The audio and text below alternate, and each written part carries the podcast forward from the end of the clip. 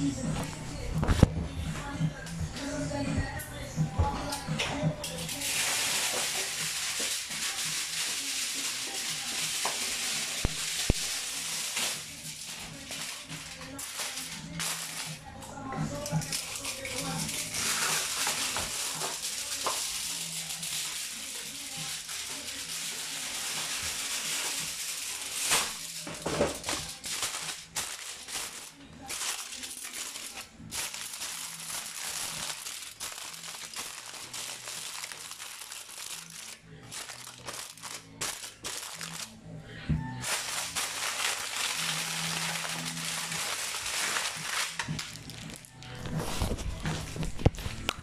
said, bitch, I'm the motherfucking president, and I run more than my motherfucking mouth. They wanna kill your confidence, and she like a fuck mouth. And you see the police, wanna brother. I love her, I should wanna eat her daughter. We need me a fresh water. Only if you need a plumber, I'm a professional drama rapper. Yeah, I really the anger, the in the flame. I condemn anyone who doesn't know it. I don't know what it, I don't know what it, I don't think you just it. Dang it. Incoming call. Oh shit, I missed that one.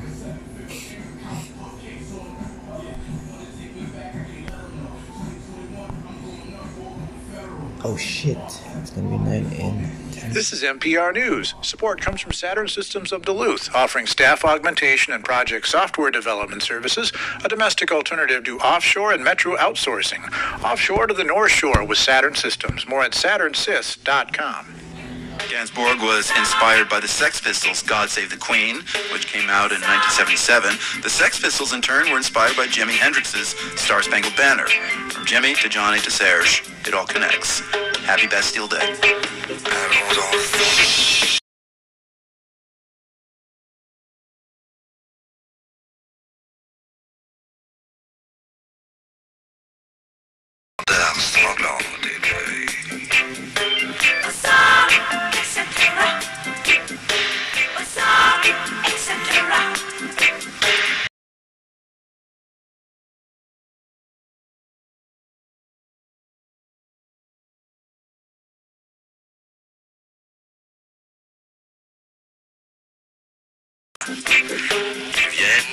Extraordinary feat of French cycling. That's just ahead.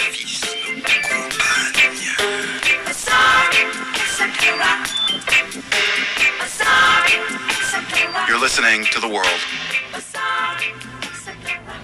Support comes from Saturn Systems of Duluth, offering staff augmentation and project software development services, a domestic alternative to offshore and metro outsourcing.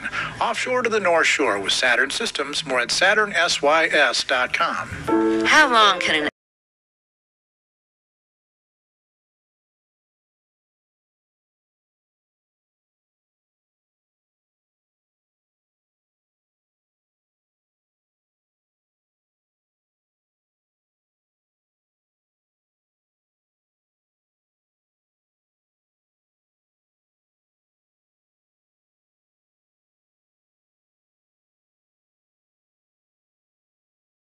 U.S. are accidental, and a new CDC study suggests many women struggle to pay for and access birth control. The current state of contraception tonight at 9 on 1A. In the Twin Cities, skies are mostly cloudy. Temperature is 69 degrees.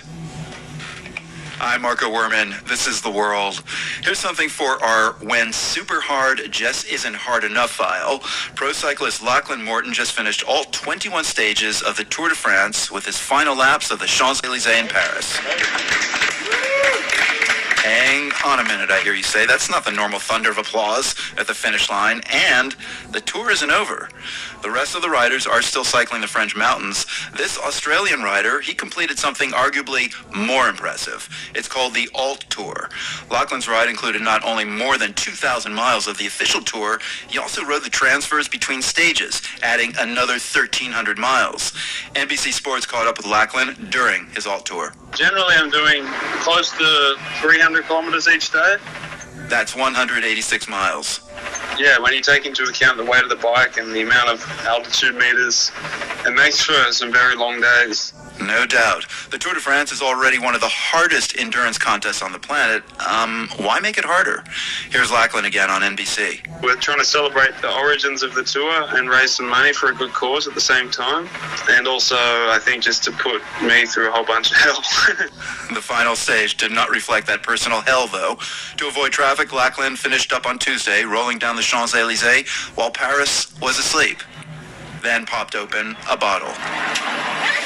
French champagne, of course.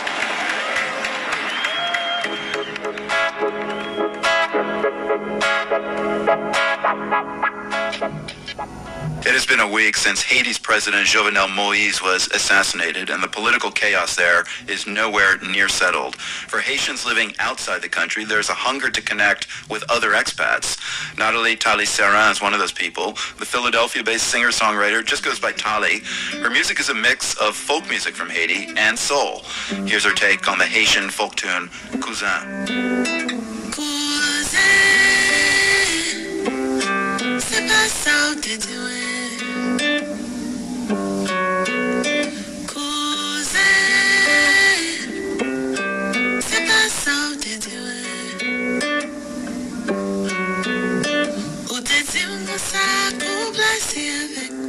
Tali is with us from her home in Philadelphia. Welcome, Tali. Good to meet you. Hi, thanks for having me. So, as I said, this is a Haitian folk tune. Tell me about it. What, what's it about? At face value, it's a song about a scorned lover, but it's, it's a song, someone complaining to Seer about not seeing the fruits of their labor. The are very poetic people, so it's sung for anyone who's broken promises, and I've heard it sung as protest for the government because who, who breaks promises more than politicians? I just really slowed it down, and that was my take on it.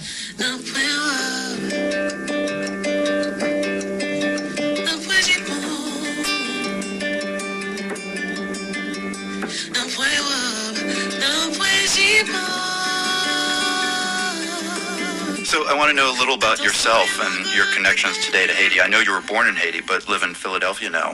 What's your story, Tali? Yeah, I was born in Haiti. Uh, my family moved here when I was a baby because my parents went to graduate school in Philadelphia. So we lived here until I was seven, and then I moved to Haiti. We lived there from when I was seven to the ages to the age of seventeen, and so I was sent to live here at the end of high school because of um, you know, it wasn't safe at the time. Seven to 17 are the important years, the years I became a person, I, I like to say. So I spent the important formative years in Port-au-Prince. Right. So, you were saying at that time Haiti was not safe. You came back to Philadelphia. Uh, again, we're seeing that today. What are you hearing from family and friends in Haiti this week? Yeah, there's just there's a lot of questions, a lot of confusion, a lot of theories of what might have happened. You know, the only facts we know is that the president was assassinated. That's what we know for sure. You know, um, everyone I know is just glued to the radio and you know glued to their phones and trying to figure out, trying to put the pieces together of what might have happened because. Well, you know, this assassination is no cause for celebration at all. I don't, I don't see anyone rejoicing in it. But there was a big movement against this president prior to his assassination, um, and a big movement of, you know, asking for answers to corruption and impunity and the, you know, the climate of violence that was that has been present in Haiti for the last few years and has made life impossible for people over there. Have you reached out to Haitians here in the U.S. and what are the conversations you've been having? Yeah, you know, uh, it's hard to separate fake news from real news. So, you know, it's kind of why I do the work I do because I think people are kind of sometimes confused about what sources to trust. And a lot of conversations are just untangling the conspiracy theories and the confusion. Some people who don't even believe he was assassinated. And uh, yeah, so, so many questions and a lot of fear. Yeah. And Tali, when you when you talk about the work you do, I mean, you're not just a musician; you're also a blogger, right? Right. So I have an online media outlet that I run with my friends. It's called Woy Magazine, W O Y. That's like Creole for wow or low. And so it's just kind of a place people can go, like, what's going on in Haiti? And we kind of break it down in a very simple way for them. And then we have a podcast with the blog, the newsletter, and there's podcasts that are more Haitian history based. So, as a Haitian observer, writer, podcaster, and musician, what does this moment mean to you, Tali? Ah, I'm I'm pretty upset. I'm pretty upset. and worried, worried that this doesn't mean that we're going to repeat same mistakes. You know, because if you look historically in Haiti, in times of really big political upheaval, that's what preceded foreign intervention, and foreign intervention oftentimes means a lot of human rights violations. And so, right now, I and other people we're very nervous about what is the way forward. Is your music helping at all? Are you working on any new material? I am. I've been I've been working on material just based on what I've been seeing this past year in the pandemic, and just uh, I think like the, the underlying theme of all my music has always been like I want to sing about a world I want to see. Right. It leads back to what's going on right now. I see activists and you know, people like myself and regular people in Haiti as we're calling for a Haitian solution to what's going on. A truly Haitian solution because I think I think we have not been given that chance to do that. Well, Tali, while we wait for your new songs to come out, we'll go out with a song today from your previous album. Uh, it's a song called Que Pose. What's it about? I consider it my mission statement. Keposig, Creole words mean calm heart. The English equivalent would be peace of mind.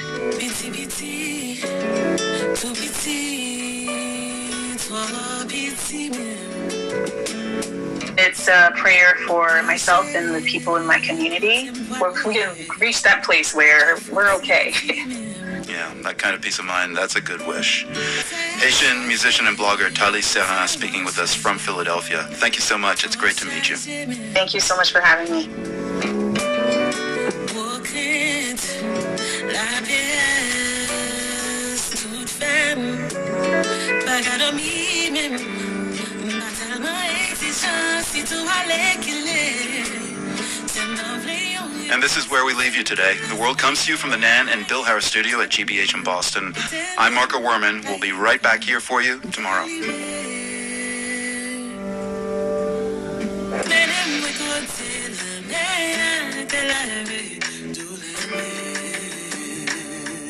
The World is supported in part by the Corporation for Public Broadcasting, a private corporation funded by the American people, by the Ford Foundation, by PRI 2020 donors, including Marguerite Steed Hoffman, who believes that substantive, fact based reporting prepares citizens to contribute to a vibrant democracy, the Rose Family Fund, investing in informed risk taking, the Tagney Jones Family Fund, Robert and Sharon Ryan, and Peter and Catherine Darrow by the Henry Luce Foundation, by the PRX Ambassador Council, whose members include FJC, a foundation of donor advised funds at fjc.org, Genji Kohan, and Mary Ways.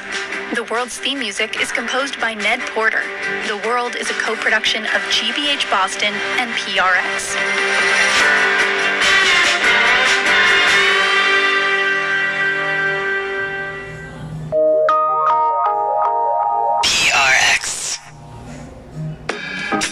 Minnesota is the place we call home. On MPR News with Angela Davis, we explore the complexities and joys of life in our state.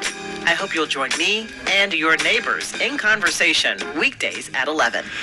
Fresh Air is next on MPR News 91.1 KNOW, Minneapolis, St. Paul. Discovering what matters. We're member supported public radio. 68 degrees. Skies are mostly cloudy in the Twin Cities. And we expect uh, skies to remain mostly cloudy, at least during the evening hours, and partly cloudy after midnight.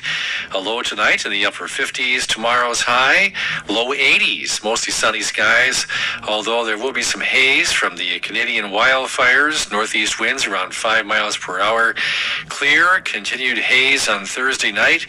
Low temps in the low 60s. And then for Friday, looks like uh, sunny skies and high temperatures in the middle 80s. It's 8 o'clock. From WHYY in Philadelphia, this is Fresh Air. I'm Dave Davies in for Terry Gross. Imagine performing at a high level in a high stress, high stakes profession while binge drinking three days and then detoxing for two in a regular cycle for years. Imagine that profession is Major League Baseball. CC Sabathia was a dominant pitcher for the Cleveland Indians, Milwaukee Brewers, and New York Yankees, winning a Cy Young Award and a World Series championship. And for most of his 19 seasons, he was an alcoholic. He tells the story of his youth, his remarkable career, and his turn toward sobriety in a new memoir called Till the End. Also, Justin Chang samples some offerings from this year's Cannes Film Festival. And jazz critic Kevin Whitehead remembers two early electric guitarists born 100 years ago, July 17th. Both came from the Midwest and were mentored by African American musicians. First News. Live from NPR News in Washington, I'm Jack Speer. As part of his effort to push a key piece of his legislative agenda across the finish line, President Biden today met with Senate Democrats on Capitol Hill. The lunchtime meeting coming a day after party leaders announced they'd reached a compromise on a multi-trillion dollar domestic spending plan, which reportedly would include money for climate change, health care, and family service programs. Speaking at the White House today, the president said he also continued to shore up support for money for the nation's roads, bridges, and water systems. We put together a plan that dealt with infrastructure, and uh, it's a bipartisan plan. I think we're in good shape.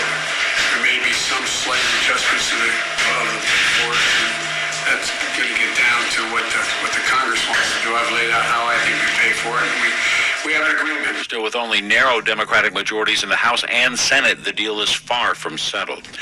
More than 93,000 people in the U.S. died due to overdoses in 2020. That's according to new provisional data from the National Center for Health Statistics.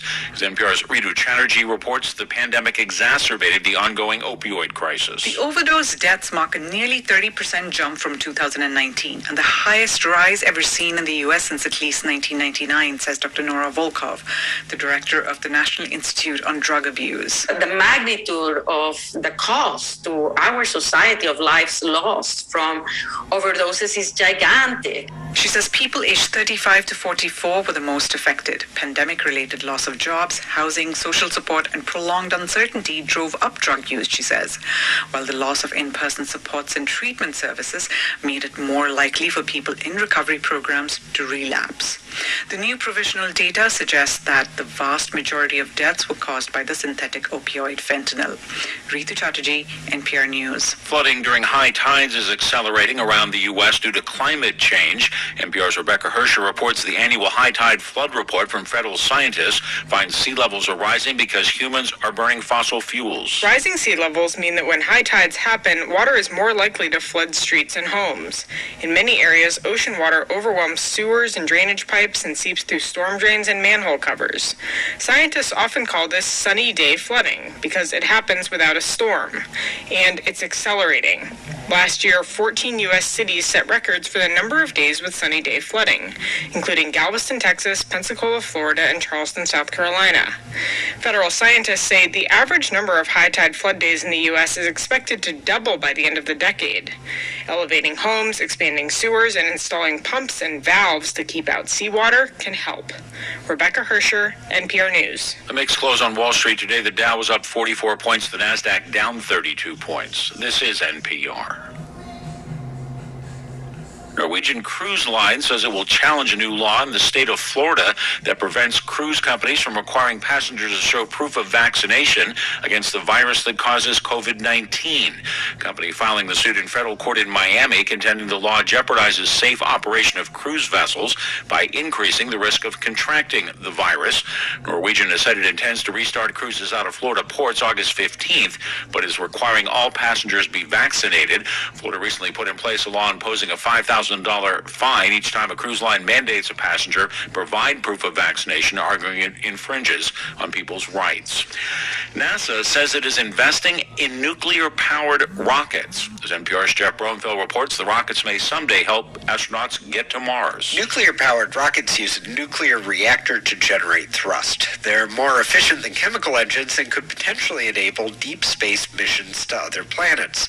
NASA will spend around $15 million to have three companies develop designs. Vishal Patel works for one of them, Ultrasafe Nuclear Technologies. He says nuclear has some clear advantages. You could take more stuff with you. Uh, you can get to where you're going faster. We have larger launch windows because of our extra efficiency. So you don't always have to literally wait for the planets to align. But going nuclear won't be cheap. A recent National Academy study said it would take many years of costly research and development before a nuclear rocket could safely carry astronauts. Geoff Brumfiel, NPR News. And I'm Jack Speer, NPR News, in Washington. Support for NPR comes from NPR stations. Other contributors include the Robert Wood Johnson Foundation, supporting those working towards a day when no one has to choose between paying rent, putting food on the table, and protecting their health and the health of others. RWJF.org. For MPR News in the Twin Cities, I'm Perry Finelli. There won't be a statewide requirement on mask wearing in Minnesota public schools at the start of the academic year this fall. Education Commissioner Heather Mueller says the lack of a peacetime emergency means there won't be a statewide COVID-19 plan like last year. Mueller expects the Minnesota Health Department to issue recommendations soon on safety measures.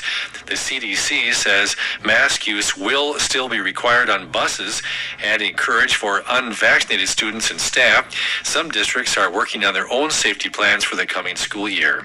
Tribal and environmental groups opposed to Enbridge Energy's Line 3 oil pipeline have asked the Minnesota Supreme Court to overturn a lower court decision affirming the approvals of the project. The State Commerce Department, which was part of the earlier appeal, is not joining in the appeal this time. The legal move comes as protests continue along the route in northern Minnesota. More than 500 protesters have been arrested or issued citations since construction on the Minnesota leg of the project began last December. Meanwhile, opponents are demanding more transparency from state officials about a spill last week of drilling mud into a river that the pipeline will cross. This is NPR News. This is Fresh Air. I'm Dave Davies, in today for Terry Gross. You might remember our guest today, CC Sabathia, as the dominating left-handed pitcher for the Cleveland Indians and the New York Yankees. He was a towering figure on the mound, often with his cap tilted over his right eye. Sabathia was a six-time All-Star, a winner of the Cy Young Award, and a starter for the Yankees team that won the 2009 World Series. He's one of only a handful of players to win 250 games and notch 3,000 strikeouts, numbers that will probably land him in the Hall of Fame someday. But Sabathia fought some demons in his 19 seasons in the big leagues. He was an alcoholic for 15 of those years, somehow managing to be sober when he took the mound and drinking himself into oblivion and often fisticuffs much of the rest of the time. Sabathia tells the story of his youth, his baseball career, and his turn to sobriety in a new memoir written with Chris Smith. It's called Till the End. CC Sabathia retired from baseball after the 2019 season. He co-hosts the R2C2 podcast with sportscaster Ryan Ruocco. And you can see a documentary about his life called Under the Grapefruit Tree on HBO. CC Sabathia, welcome to Fresh Air. Oh, thank you. You grew up in Vallejo, California, in a neighborhood called the Crest, and you write that when, you know, later in your career, when big leaguers would come with you to visit the old neighborhood, they would say, man, this is a rough neighborhood. Did it feel that way to you as a kid? No, it wasn't. It wasn't, um, you know, that way to me. You know, it didn't feel that way. It was always, you know, home. You know, it was always a safe place for me. I mean, outside looking in, it could be, you know, you could feel like it's a rough place. But, um, you know, when that's your home and, you know, all the people, you know, there are, you know, either related to you or know somebody that knows your family, um, you feel safe in those communities. Um, your dad left when you were, I think, 12, right? When You were an only My parents child. split up when I was 12, yeah. 12 and you, and your grandmother's house was kind of a center of gravity for you your mom worked an awful lot um, grandma was a big force in your life and uh, she and both your parents as you tell it saw you early on as somebody destined to be a pro ball player how did that shape your experience growing up Um, it just, you know, that was just made me believe. You know, my grandmother and my dad, um, you know, just from the from jump, you know, um, believed in my dream and, and you know would only let me, you know, do things that would fuel, you know, being being an athlete. So, um, you know, that that just gave me the belief right away that I could go out there and and you know pull this off or you know be able to make it, you know, from Vallejo to the big league. So, um, you know, they were convinced that that this was going to be my life. You know, um, so it made me, you know, really think that you know this is this is where I would end up. did they coach you Uh, my dad coached me. Um, my dad coached me uh, a couple years. Um, you know, he, he spent a lot of time with me out out in the um, in the yard. Obviously, um, you know, working on skills and different things like that. Um, my grandmother was supporting a different way. She came to every game. She didn't miss a game up until she passed away my senior year. Whether it was football, basketball, um, baseball, everything. I mean, and you know, she was literally at, at, at every event that I had. She was there to support. One little detail I love is that your dad, when you were in Little League, would intervene with managers who wanted you to pitch too much to every game. This kind of matters, doesn't it, for a young arm? Yeah, I mean, I think so. You know, he he would never let me, you know, um, get over pitched or you know. Um, you know, overused, especially as a youngster. Um, and, and I think that's what definitely, you know, saved my arm and was, you know, able to, to pitch as long as I did. And, you know, I think everybody realized that I can, you know, throw hard and I can throw strikes, um, you know, right away, you know, from the time I started playing baseball. So normally those kids tend to be pitchers only. And my dad was, you know, um, every, you know, he was, he was, uh, he was adamant about me not, you know, throwing my arm out. In high school, you were a multi-sport athlete. You played football, you played basketball, and you played baseball. And you had scouts showing up, I mean, well before your senior year. I mean, baseball scouts and college scouts from big programs. Um, and so you had a lot of options as you were finishing high school. I mean, you could have been drafted as a position player. You were a great hitter. Uh, what made you choose pitching? Um, the Indians did. You know, when I got drafted, when I was uh, on the phone, I was talking. I think I was talking to Mark Shapiro or it may have been Dan O'Dowd, and I didn't know if they had drafted me as a hitter or a pitcher. So um, it, was, uh, it was honestly just what the Indians saw um, that they could turn me into. So that's you know, I, I thank them for seeing that vision and, and honestly really getting drafted by them. Um, you know, I think shaped my career because I think if I get drafted as a position player, you know, maybe it doesn't work out, then I try to go back to pitching. It's just a different, it's a different path. So um, I'm glad that Paul Kogan and, like I said, Mark Shapiro, Dan O'Dowd saw me as a pitcher and was able to, you know, develop me into a starter. Yeah, those were people in the Indians organization. So, so you were picked in the the amateur draft in uh, what what year are we talking about? 2000 is it? 1998. 1998. Um, which doesn't mean you're going to the big leagues right away, right? I mean, that's that's that's what's interesting about baseball. And you have this kind of weird thing where you are a marquee recruit. You got a signing bonus of 1.3 million dollars, but your life once you start, they send you the minor leagues, and you're- not exactly living in luxury, are you? No, I mean, you know, you, and I think that's the thing that, you know, people don't really understand. You know, you get drafted in, in baseball, you know, you're going to the minor leagues. You're going to, you know, some of these smaller towns and, you know, where, where there's no publicity and, you know, you got to fight your way back to, you know, just even get to double A or, you know, to, you know, let alone make it to the big league. So, yeah, I mean, I think that's, you know, that's a, that's a big shock for high school kids that don't really realize, you know, once you get drafted, then that's when it becomes a, you know, a job and, you know, you really have to, you know, it becomes, you know, literally a, you know, a tough time to try to fight your way through, you know, the, the lower minor leagues. So, um, yeah, I mean, it was, it was, a, it was a shell shock, you know, going from Vallejo to, you know, getting dropped off in Burlington, North Carolina and trying to figure out how I was going to make it, you know, to Cleveland, Ohio to be in the big leagues. Yeah, your first time away from home, small salary, crappy hotels, long bus rides, and, and you're playing against guys who, I don't care if you're a highly touted recruit, they're all scrapping to get to the big leagues. Not easy, is it? Yeah, no, I mean the lower minor leagues is it's, it really is a dogfight because everybody's just trying to get to the next level, and you know even guys on your team, it's not you know you know it's just a competition. You know you're playing with guys that you know there's only a few spots to get to the next the next level, and then there's even less spots to get to the next level. So um, yeah, I mean you're competing with the guys that, that you're playing against and the guys that, that are on, in your organization. Um, it was interesting to me that when you got to the, the Indians organization, uh, that the pitching coaches uh, were kind of struck by how little you knew about a lot of the mechanics of pitching. Right? They said, Give me, "Show me a four-seam fastball." Uh, you said, "What?"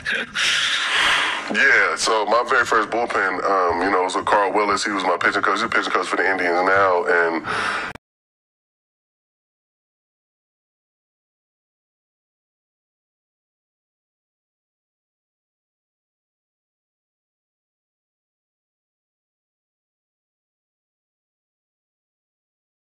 this is how I throw my slider. I drop down a little bit when I want to throw a slider, and you know, I, but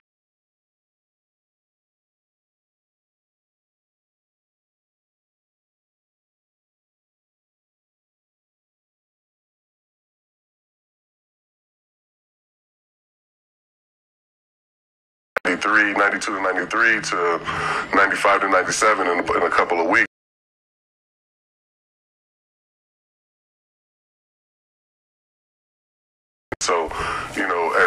Tough as it was to make the adjustment off the field, on the field, you know, things were happening pretty quick.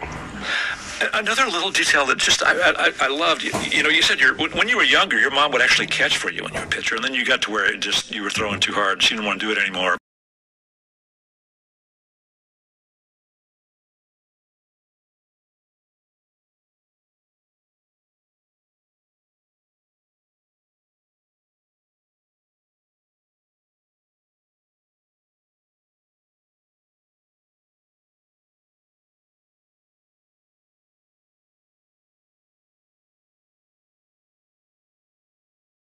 You know, that was always a lot of fun because, you know, she she loves baseball. She's got a baseball mind and, you know, to be able to, to talk the game with her. Um, and even my dad, too, you know, the first couple years when, you know, he came back to Cleveland, um, you know, we would sit out there in the garage and just, and just talk about the game. Another thing you mentioned is that you know, I mean, you were always a big guy, and you loved to eat even when you were a kid. And you know, your weight could, I guess, could range from what 250, 260 to over 300. When you managed to lose weight, what, what did it do to your pitching? Uh, when I lost weight um, during my career, um, yeah, I wasn't really, I wasn't really effective. You know, didn't couldn't throw hard, didn't have anything um, behind my pitches.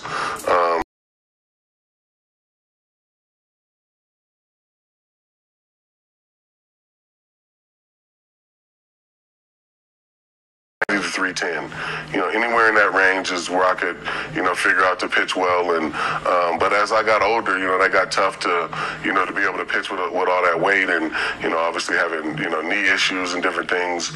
Um, you know, it, it just kind of, you know, helped had me limping towards the end. But um, yeah, I mean, when I when I did try to lose weight, um, it didn't go well. Yeah, mass equals gas was the expression.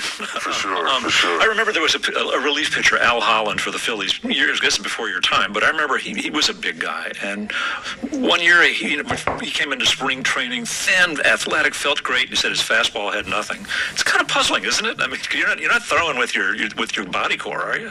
Guess you are in a way.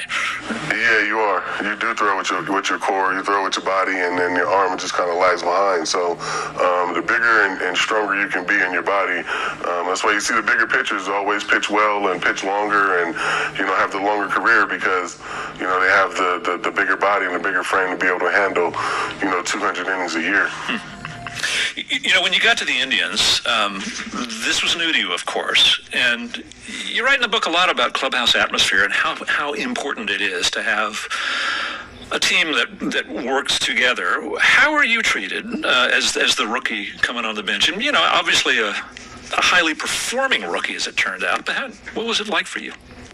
Yeah, it was a tough time. You know, it was a different time in the big leagues. Um, you know, coming up for younger players, was a lot of haze and a lot of different things going on. Um, you know, I found, you know, my way with, you know, different players and, you know, a few veterans that, you know, would help you out. But, yeah, it was a tough time for, for, for young baseball players back then to be able to, to try to break in and, and fit into the, I guess, the culture of the clubhouse. Um, so, you know, I had to take my lumps and, you know, um, but, you know, while I was, while I was going through that, you know, I always, you know, wanted to make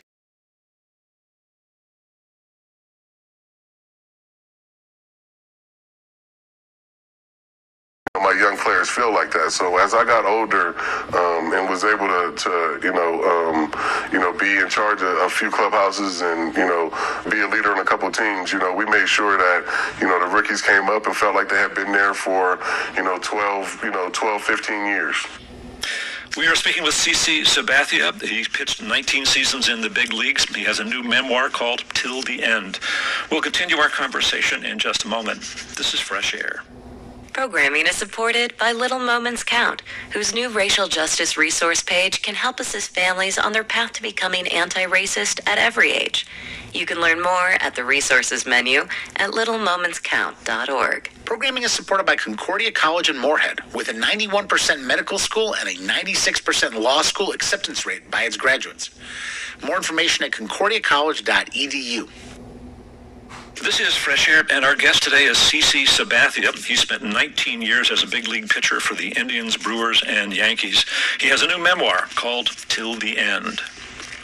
You know, I think of Major League Baseball as having lots of black players. Um, not so many as I read your book. I mean, did, did you feel underappreciated, alienated from white players in the clubhouses you were at?